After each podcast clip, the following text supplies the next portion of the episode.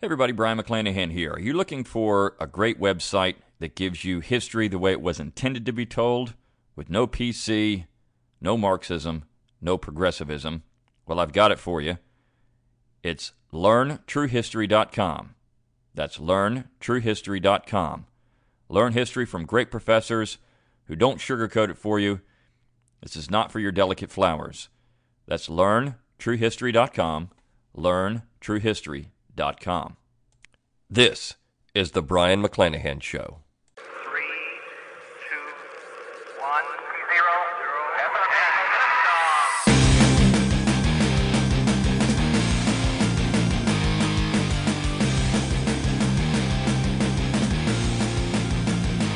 Welcome back to the Brion McClanahan Show. This is episode 63. Glad to back on the program. If you do like this podcast, please share it around on social media. Follow me on uh, Facebook, like me on Twitter, uh, like my YouTube page, and help spread the word. You can also go to my website, brionmcclanahan.com, and sign up for my email, my newsletter, which I send out. I try to send out once a week. Um, I was trying to do it more, but uh, time has prevented me from sending it out as much as I would like. But you do get a free ebook and also a free audiobook for subscribing to my email list. So go over there. It's quick and painless. Just give me your email and I'll send you some stuff. And then I'll send you an email every now and then talking about things that I think are important. And uh, again, please spread the word. It's the only way that uh, you can help me, help me uh, continue to grow and expand this uh, particular program. And uh, if you do like it, uh, tell your friends about it. So today, I want to talk about a book that I just received uh, right around, I guess, November of last year. Just hadn't had a whole lot of time to uh, talk about it yet. Um, but it's uh, William Watkins's uh, Crossroads for Liberty Recovering the Anti Federalist Values of America's First Constitution. And so uh, I, I, there's a several things I want to address in this book. But first, uh, William Watkins uh, is a fellow at the Independent Institute in California. He's written extensively on American constitutional law. He wrote a wonderful book on the Virginia and Kentucky resolutions, uh, and I think you should pick that one up. The title of that book is Reclaiming the American Revolution. Uh, and this book is very good as well. So I'm going to talk about some of the themes in the book, and you should go out and get it and digest it it's a nice uh, companion to my founding fathers guide to the constitution in that it takes a little different approach to the same subject um, but it uh, it covers uh, the same ground so when we talk about the U.S. Constitution, this is something that people have asked me to do in this particular way, discussing the Anti Federalists. And that's exactly what uh, Mr. Watkins does in this book. Um, when we talk about the, the Constitution itself and the ratification process, uh, we usually focus on the dispute between the Federalists, so called Federalists, and so called Anti Federalists. Now, uh, Mr. Watkins actually points out in the book that you know the Anti Federalists really weren't Anti Federalists; they really were the Federalists, and the Federalists were nationalists. Um, and so I think that's something when we talk about this language of the Constitution, the ratification, we unfortunately use these terms Federalists and Anti Federalists because that's what people know, but they are incorrect. Uh, in my Founding Fathers Guide to the Constitution, I called them proponents and opponents of the document. Uh, the Anti Federalists favored a federal union, a federal republic. Uh, in fact, there isn't really a whole lot of difference between the term confederation and federation. They mean essentially the same thing. And I think we forget that. Uh, and so the Federalists were the nationalists. What they really wanted was a national government with top down authority, the ability to make decisions from the center that would affect the entire Union. And generally, um, when you look at the early debates in the Philadelphia Convention, these nationalists uh, wanted to eliminate the states. Even James Madison favored reducing the states to little more than administrative subdivisions of the center go- of the central government. So uh, now, you can say that after the Constitution was written, and when you go to the debate process over uh, the ratification of the document, the Federalists then, many of them were pushing a federal union like what we had under the Articles of Confederation. Uh, in fact, that's how they argued the document would be interpreted once it was ratified. So, when we look at this debate between Federalists and Anti Federalists, Um, one thing you can say about the Anti-Federalists is they were they were prescient. They they understood what was going to happen should this Constitution be ratified, and so we spend a lot of time often focusing on these people and saying, "Well, gosh, you know, Brutus was right. Uh, an old Whig was right. I mean, look at what these guys said, and look what's happened. We've gotten an elected king. We've gotten a government that's out of control. We've gotten a national government when the proponents of the document said that would never happen. We've got a federal judicial branch that has become the most powerful branch of government. Uh, we've got a, a, a, executive branch that has more power than King George III ever hoped to have. Uh, we've got a Congress that has no check on its power outside of the other two branches of government. But when you discuss all of these issues, what you are admitting and what the Anti Federalists said would happen, which did happen, is that the states would be reduced to, uh, as Hamilton called them, corporate powers. Now, what does that mean? When you look at the structure of government, for example, in the states, the state governments can incorporate cities. So, cities and state governments and counties uh, are the creation of the states.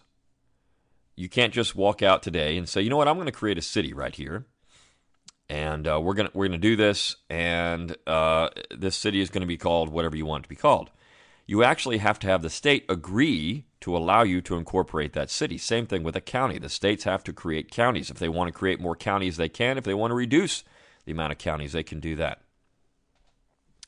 So the cities in the state, uh, cities and the counties in the state have to essentially have the permission of the state government to do just about anything, which shows that the state governments have the ultimate power. They are sovereign in that regard because they can create corporations. The general government, the federal government, this is where you know words matter again. We don't have a national government or a federal government really. We have a general government or a central government. The general government in Washington, D.C. cannot create, at least constitutionally, corporations. Now, I know it's done it, but it doesn't really have corporate power. In fact, it needs the states to say yes or no to do anything. So again, it shows you that the states really have all the power in this in this government. And I talked about this in the uh, podcast. I grant you the power uh, because uh, the states have granted leg- all legislative power to the Congress and by doing so, they have the power to grant. So, if you look at um, Article 5 in the Constitution, in order to change the government, you have to have state authority. In order to amend the Constitution, you have to have the states do it. Uh, the states can also set up a convention. They can abolish the entire general government if they choose to do so. So that shows, Article 5 clearly shows that the states actually have all the power in this particular document. And of course, Article 7 says it's a, an agreement between the states, so ratifying the same. So, what uh, Mr. Watkins has done in this particular book, which I think is, is a marvelous book and a valuable contribution to our current political debates, is show that the states really were central to the government, that they've been abused, that the Anti Federalists pointed out all of this would happen, and he showed you know, here's what the here's what the proponents of the document said, here's what the opponents of the document said, and here's what's happened.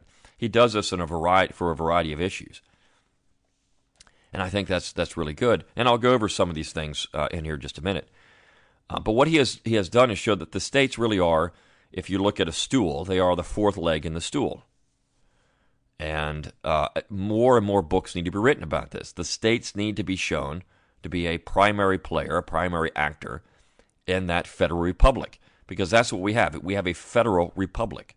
We don't have a singular or a unitary republic. We have a federal republic. And understanding these terms will help us change the language. You know, when people go to Washington, D.C., they say, I'm going to the nation's capital. No, you're not. There's no nation's capital. You're going to the capital of the federal republic. And so we need to use the proper terms. You don't go to the national government in Washington, D.C., you go to the general government. We have a, a, uh, federation of states or a union of states, not some, not some uh, you know, national government. The states have all the power. And if we start using the proper terms, we have a general government or a central government in Washington, D.C. If we use these proper terms, you change the entire way people think about that government. So language matters in our public discourse. We have to identify where people are wrong and saying certain things, and we have to use the right terms. If if you can get people to start using the right terms, well, people start to think about the government differently. So, these anti federalists, after the Constitution had been written in September of 1787, go on the offensive. And they forced, they forced the proponents of the document to respond. And you had this very substantial debate over the powers, the proposed powers of this new Constitution, because again, remember, the Constitution was a dead letter if the states had not ratified. It didn't matter what the members of the Philadelphia Convention said, it only mattered what the states said. In fact, uh, James Madison said that.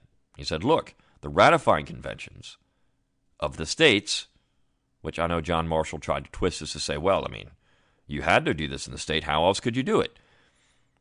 I mean, it was a constitution of the people in their entirety, but you had to do these things in the states. It's just, it's whitewashing history. It's changing the entire focus of history. But Madison said these state ratifying conventions gave it life and validity. Without the state ratifying conventions, the Constitution means nothing. It had to have the states ratified. So when you go out and you look at how this process worked, first, the most important speech in favor of the Constitution was given uh, very shortly after the Constitution had been written and signed in Philadelphia. It was given by James Wilson. It's called the State House Yard Speech. And it's a speech that everyone played off of from that point forward. They all talked about it, the opponents and proponents of the document. And Wilson essentially said, look, you don't have to worry about this thing because if it doesn't say we can do it, we can't do it. That was his main argument. And so everyone played off of that particular speech the proponents of the document and the opponents of the document. And then you had, of course, uh, George Mason come out and list several objections to the Constitution, and people talked about these objections. The proponents of the document then worked against those objections. Of course, George Mason famously said he'd rather cut off his right hand than sign the document as it stood in Philadelphia. And what he wanted more than anything else was a Bill of Rights. And so we got that eventually. We had we had a promise for a Bill of Rights. This is the only way Massachusetts would would agree to the document. It was a very close vote there. It was the only way that uh, Virginia would essentially agree to the document, but New York would agree to the document. If you don't have Massachusetts, Virginia, and New York, you don't have a uh, a federal republic because those are the three largest and most powerful states. Uh, even Philadelphia, uh, uh, Pennsylvania, I should say, the, the debate in Philadelphia there when Pennsylvania was ratifying the document was a lot closer than people understand. I think that's one key about these ratifying conventions, too. If you go back and say, well, these states ratified it, it was only unanimous or virtually unanimous in a few states. The margin of victory in New York was three votes. In uh, Massachusetts, it was it was uh, less than a dozen. So uh, these votes were very, very close, very close. And uh, I think that's something that most people don't realize is that how close this Constitution came to, be, to going down in defeat. That people weren't happy with it. They weren't happy with the powers of the general government. And the Anti Federalists, though opponents of the document, again, were pointing out deficiencies in the, in the document that Mr. Watkins has brought to bear. He's saying, look, we need to pay attention to these people because they, they said some things in 1787 and 1788 that were important. Uh, one thing I do want to say, I I, uh, I misspoke when I said the uh, less than a dozen votes. It was less. It was about two dozen votes in Massachusetts. So uh, I had a I had a brain uh, drain there when I said that, but it was about two dozen votes in Massachusetts. Still, not a whole lot when you're talking about over 300 votes and you only win by a couple of dozen.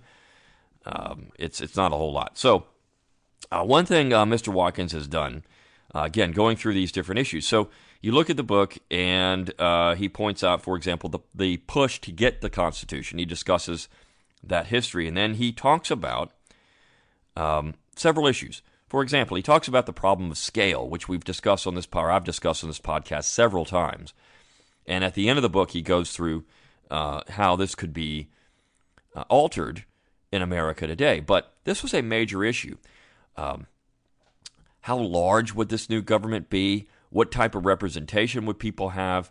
uh, Americans were very concerned, and they were well understood Montesquieu's warning that a republic cannot exist over a large territory. And so Madison had to answer this in the Federalist Essays.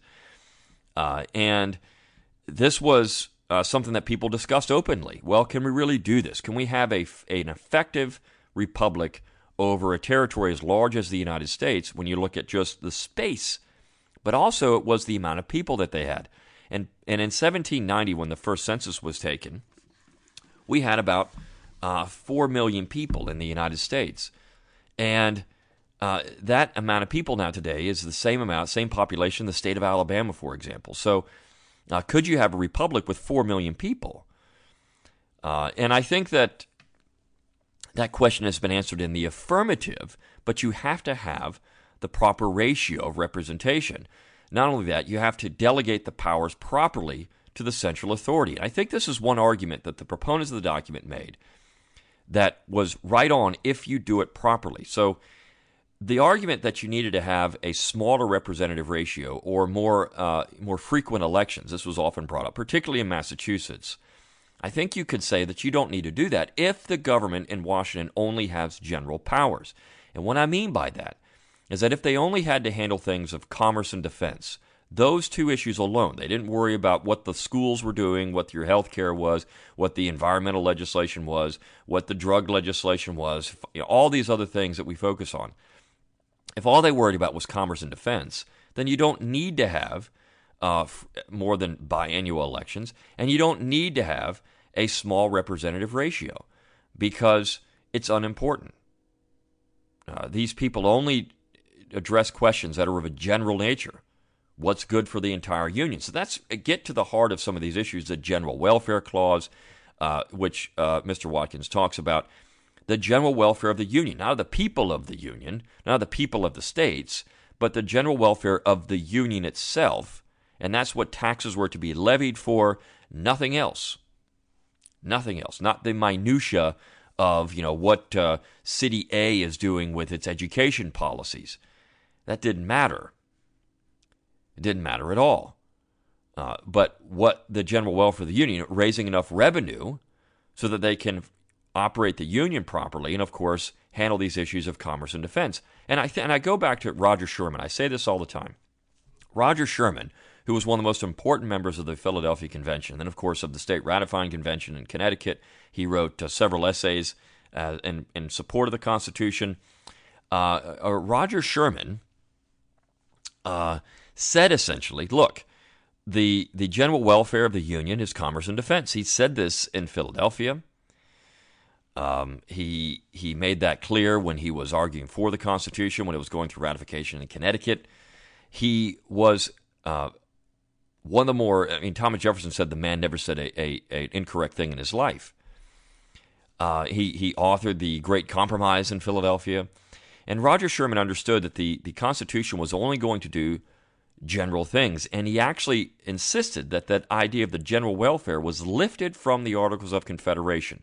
And this is one thing I like to point out uh, with this document, the Constitution. It says in the preamble we're going to create a more perfect union. But what, what do they mean by that? It was a more perfect union of states.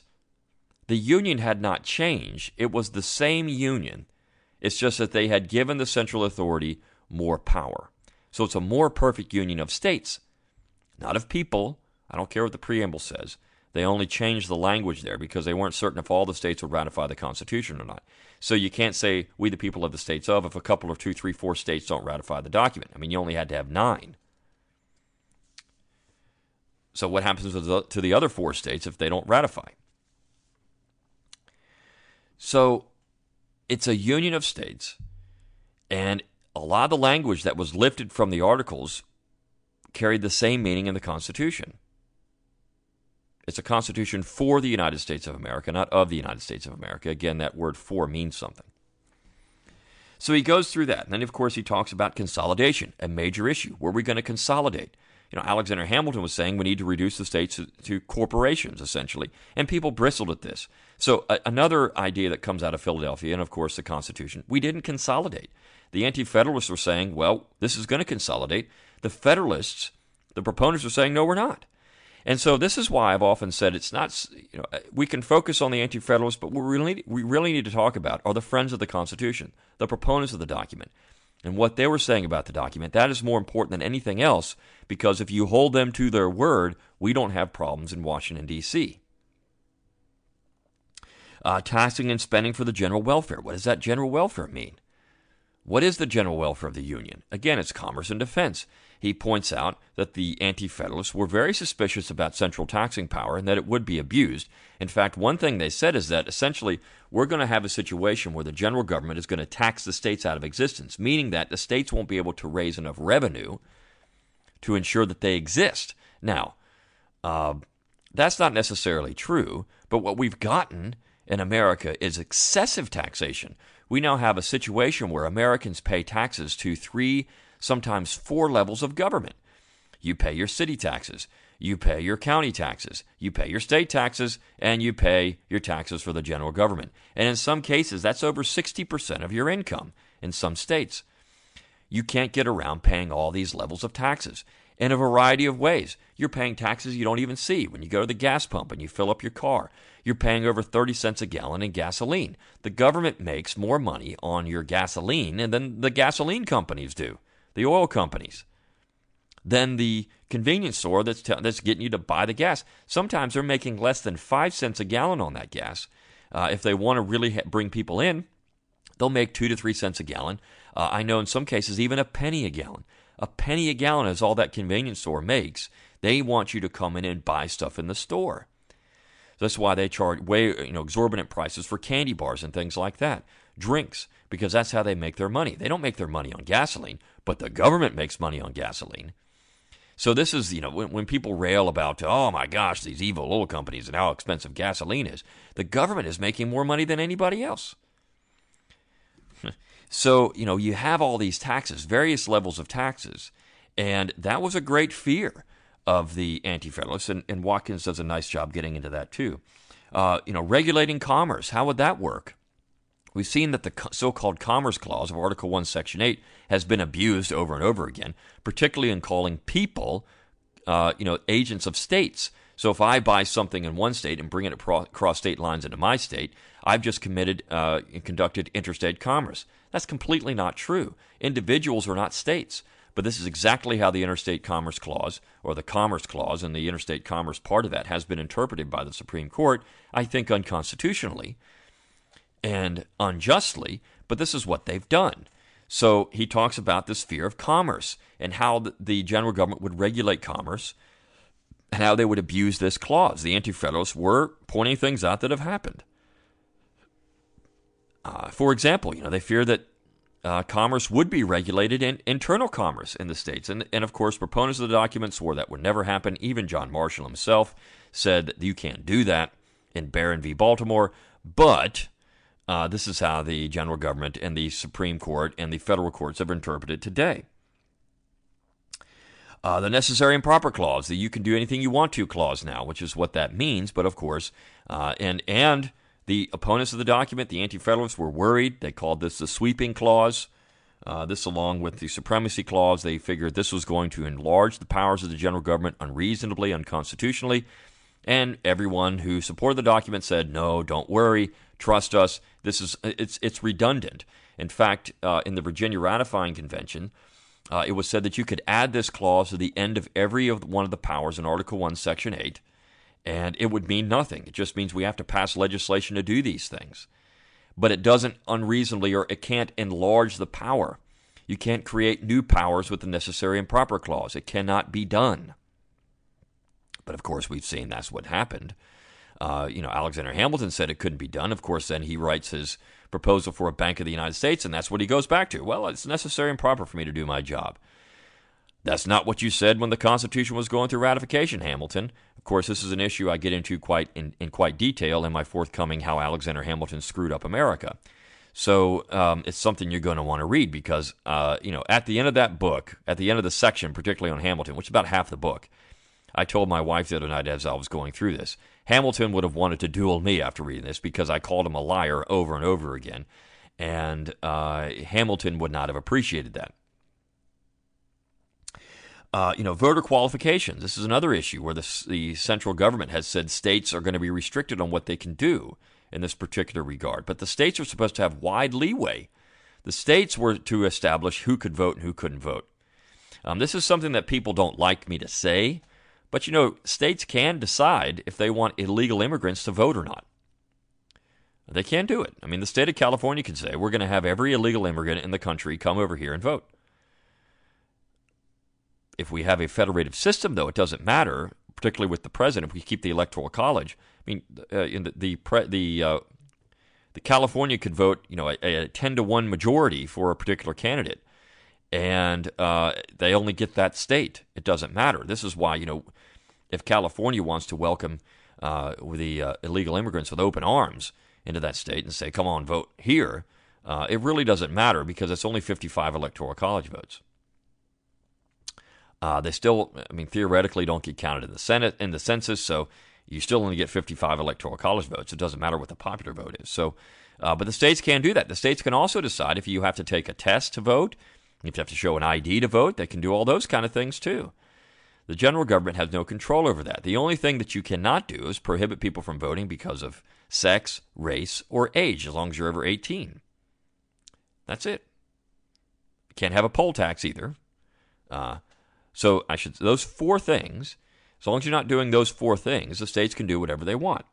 And so voter qualifications. I mean, this was a major issue. Is the general government going to tell us who and who can't vote, who can and can't vote? So uh, uh, Mr. Watkins brings that up. Standing armies, a great fear of the uh, of the uh, opponents of the Constitution. We'd have a standing army, and that standing army would be used to coerce the population. Now, it hasn't happened that way, but we do have a standing army that's very large, and uh, theoretically could do that if they were ordered to do so. Uh, and this is something that comes up every now and then. We were supposed to have a system where the militia was um, the primary mode of defense in America, and the militia being all able bodied men 18 to 45 or in that particular range. We could say maybe today it's not, you don't have to go up to 45, maybe 18 to 40 or 18 to 35. But the men were of, uh, we were supposed to have a constant men at arms who were citizens, citizen soldiers, and they were going to defend the, the Federal Republic against invasion or insurrection. Uh, so uh, the standing army was often, uh, you know, something that people were highly uh, critical of. Uh, the commander in chief, of course, you were going to have an elected king Again, proponents of the document said that wouldn't happen, but the Anti Federalists pointed out it would, and it has. So he brings that up. Uh, the judiciary, one of the great fears is that the federal judiciary would swallow up the states, that the state courts would become impotent and irrelevant. And I think that's essentially happened. Uh, and that's another issue I talk about in my How Alexander Hamilton Screwed Up America because I get into John Marshall, Joseph Story, and Hugo Black. More importantly, John Marshall.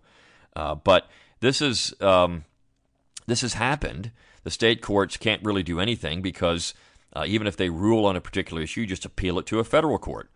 And therefore, the state court is overridden. So, why even have the state courts? What's the point? Uh, when every issue becomes federal. Now, I know sometimes federal judges keep their you know proper uh, jurisdiction, but they don't often do it, and uh, they they only do it for things like traffic tickets. I mean, they're not going to hear that kind of stuff. But anything that has to deal with uh, you know, supposedly federal question. You know, for example, marriage. That's not a federal question, but the the, the uh, federal courts have weighed in on the issue illegally. Uh, treaties, the amendment process. He gets into so many issues. It's just great. Um, and the the best chapter. There's actually two things that I think are very interesting about this book. Chapter 19, which is final chapter, lessons for today. He gets into this idea of scale, for example. What can we do what were some of the things the opponents or the anti federalists were pointing out that were uh, essential? Uh, and how can we learn from those things? And one of the things he spends a lot of time on is representative ratio. Should we have a larger Congress? Should we? Should, you know, Congress has punted its responsibility in this regard for over hundred years. Uh, they haven't reapportioned. They haven't decided to increase the members of Congress, which is constitutionally required in over 100 years, or around 100 years. And um, that's something we need to reconsider. Do we need 800 seats in the Congress? Do we need 1,000 seats in the Congress? That would give us a better representative ratio to double the ratio, uh, to double the members of Congress, or triple it. Uh, you'd go from about 700,000 uh, to one ratio to about um, you know 200,000 to one, which would be better if we had over a thousand members in the in the House. Uh, and he says this is not unworkable today because of modern technology and other things. We don't actually have debates; we have committee votes. So it's not like it was in the 19th century when people you had great debates, and you had uh, even the early 20th century when people actually debated things. They don't do that anymore. Uh, and so he talks about how we could maybe change some of these things. But then he has a very interesting section, Appendix D. Now, you wouldn't get this anywhere else but with someone like William Watkins. Lessons from the Confederate Constitution. And this is the forgotten part of American constitutional thought. What did the Confederate Constitution have to say about some of these issues? And so he points out where the Confederate Constitutions made adjustments based on their understanding of the document. He says, you know, this is what the authors of the Confederate Constitution said they were doing. There were problems with the U.S. Constitution, and so we need to make these changes. And so that's a wonderful addition to this book, uh, and a great book. Again, you got to go out and get Crossroads for Liberty. Uh, it's it's a great book because it goes through all of these issues from an anti-federalist perspective, or an opponent of the document, uh, their perspective, and how they were so right on so many issues, and that the proponents of the document were essentially lying. And so, this is what I said in my Founding Fathers Guide to the Constitution that we should follow the proponents of the document. We should hold their feet to the fire. This is exactly what you said it would do, and so this is what it's going to do. Uh, but you can also say, well, the opponents were right, and maybe we need to rethink the entire thing. Uh, we need to rethink these ideas of decentralization, nullification, secession, all of these things that, of course, I've talked about extensively on this podcast. Uh, should we start thinking about other solutions to this major problem, which is an out of control federal government or an out of control general government? Uh, we don't really have a federal government anymore because the, the states aren't represented. Uh, the 17th Amendment ruined federalism because now you have a national plebiscite for these uh, senators and they don't represent their states. So we've gone from a federal republic to an empire. And as Watkins points out as well in the book, uh, this was the major issue over and over again moving forward the powers of the states vis a vis the general government. Uh, and that was the issue before the American War for Independence. As Jack Greene has pointed out, it was a constitutional crisis. What powers the colonies had vis a vis the Parliament and the Empire. This is the major issue of American history. And it's still going to continue to be the major issue of American history because we like local self government. And if we really like local self government, then we need to emasculate that general government. And how do you do it? You got to have a government to check a government. You got to have quote unquote states' rights. And in any particular way, it has to happen. And so that's essential. That's the main theme. If you can get that out of the book, that's it. We have to have state powers. Um, so this is what the Jeffersonians were constantly saying. We have to have the state to check the general government because if we don't, the general government will get out of control. And that's exactly what's happened in America. So I hope you enjoyed this podcast. Uh, go out and buy Crossroads for Liberty uh, by William Watkins. And uh, while you're at it, uh, you can pick up my Founding Fathers Guide to the Constitution. Uh, there is a deal on those, of course, uh, at, at various Barnes and Nobles. They have it for a reduced price. But if you can't get it there, you can also get it on Amazon.com. you can get a signed copy through my website, BrionMcClanahan.com, if you want one of those. So go on out there and check that out. I'll see you next time on The Brion McClanahan Show.